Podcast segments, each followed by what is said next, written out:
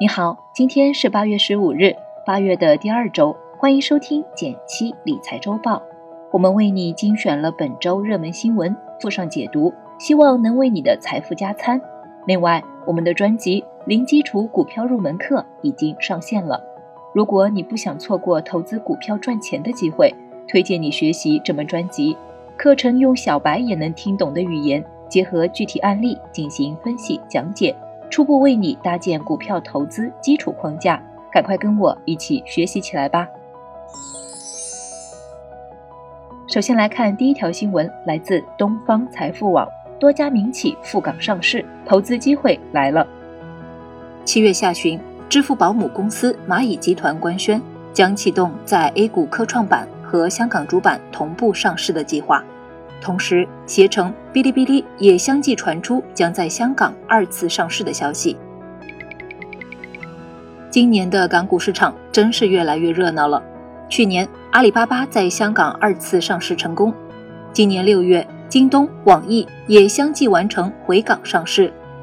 曾经赴美上市、去纳斯达克敲钟，是中国很多公司的奋斗目标，而如今受到美国监管环境收紧。打击财务造假、中美关系冷却等多重因素的影响，有些企业选择直接在美退市回归港股，有些企业则选择在香港和美国两地上市。比如，除了蚂蚁金服外，农夫山泉、蓝月亮、泡泡玛特等知名企业都将陆续在港上市。很多人也会关心，这么多公司扎堆在香港上市，我们普通投资者有机会可以参与吗？我们除了可以通过开通港股账户参与打新，或者直接买入看好的个股以外，还可以通过申购相关港股基金来投资。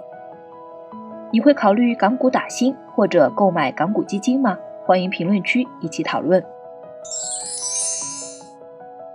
第二条新闻来自证券时报，七月债市回暖，近期债市震荡上行，大部分债券基金斩获正收益。数据显示，截至八月七日，纳入统计的三千三百九十一只债券型基金，今年以来的平均收益率为百分之两点六四，其中三千一百一十七只产品业绩为正，占比百分之九十一点九二。买债券基金主要买的是一揽子债券，虽然债券的利息通常是稳定发放的，但债券本身的价格也会波动。所以买债基也要承担波动风险，但比起股票型基金，波动要小很多。今年以来，债基涨涨跌跌，一到五月债基平均收益率为百分之两点一四，但六月收益率一度下滑至百分之一点八八。不过七月债市开始逐步回暖，债基的平均收益也有所回升，今年整体累计收益率也重回百分之二以上。主要原因是七月中下旬的 A 股市场波动不小，加上国际局势不稳定，资金避险情绪高涨，不少人又把目光转回风险较低的债券之上。短期来看，债市仍存在不确定因素，大家要对波动做好心理准备。不过长期来看，最近十年债基虽波动不断，但整体大趋势是稳步向上的，中长期的收益仍值得期待。想投资债券基金，建议用一年以上用不到的资金投资债券基金。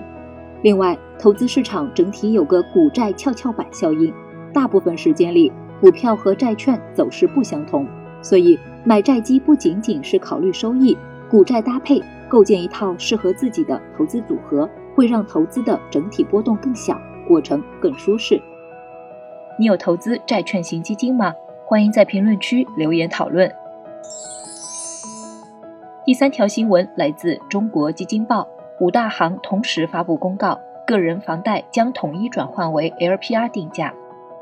工农中建邮储五家国有大行同时发布公告，将于八月二十五日起对批量转换范围内的个人住房贷款，按照相关规则统一调整为 LPR 定价方式。如果你在今年之前就有房贷，仍然没有还清。但还没有选择用哪种计息方式，八月底前要抓紧了。选择有两种，分别是固定利率模式和 LPR 模式。固定利率很好理解，你的房贷利率是固定不变的。比如你合同上的房贷利率是百分之四点九，未来就一直按百分之四点九到还完为止。而 LPR 又叫贷款市场报价利率，是每月由多家商业银行报出的贷款利率，按一定方式平均计算得出的，每月会有浮动。转换成 LPR 计价方式后，你未来的房贷利率会随 LPR 浮动。具体怎么选呢？长期来看，更建议你换成 LPR，也就是新的利率计价方式，因为随着利率市场化，在利率逐步下降的大趋势下，月供也会跟着降。换成 LPR 大概率是划算的。根据新闻，如果你之前的房贷属于五大行的，不做申请的默认结果就是转化为 LPR。如果你仍想选择固定利率模式，就需要在八月二十四日前主动操作。如果你的贷款银行不是这五家银行，建议你给所在银行的官方客服打个电话，看看具体如何确认或修改。另外，有的朋友担心，默认选择 LPR 是不是有猫腻呢？其实，国家做 LPR 改革主要目的是为了更好的利率市场化，把更多定价权交给商业银行。而不是央行直接制定，出发点绝不是为了提升房贷利率，不要过多解读。你的房贷转换成 LPR 利率了吗？欢迎留言一起聊聊。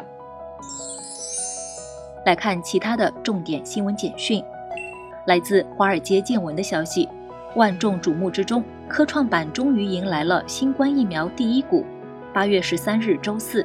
科创板康希诺首日上市即高开百分之一百二十四点一二，报四百七十元，总市值突破一千一百亿。早盘，康希诺股价一度最高触及四百七十七元，随后涨幅略有收窄。截至当日收盘，康希诺涨幅百分之八十七点四五，报三百九十三点一一元，市值为九百七十三亿。来自二十一世纪经济报道的消息。近日，多家股份制银行信用卡中心公告，进一步明确信用卡资金用途。信用卡资金不能用于生产经营、固定资产投资、股权投资、套现等非消费领域，包括购房、投资、理财、股票、其他权益性投资及其他禁止性领域等。若个人信用卡资金买房炒股，将可能降额、止付、冻结、锁卡。感谢收听本周周报，祝你周末愉快，周一见哦。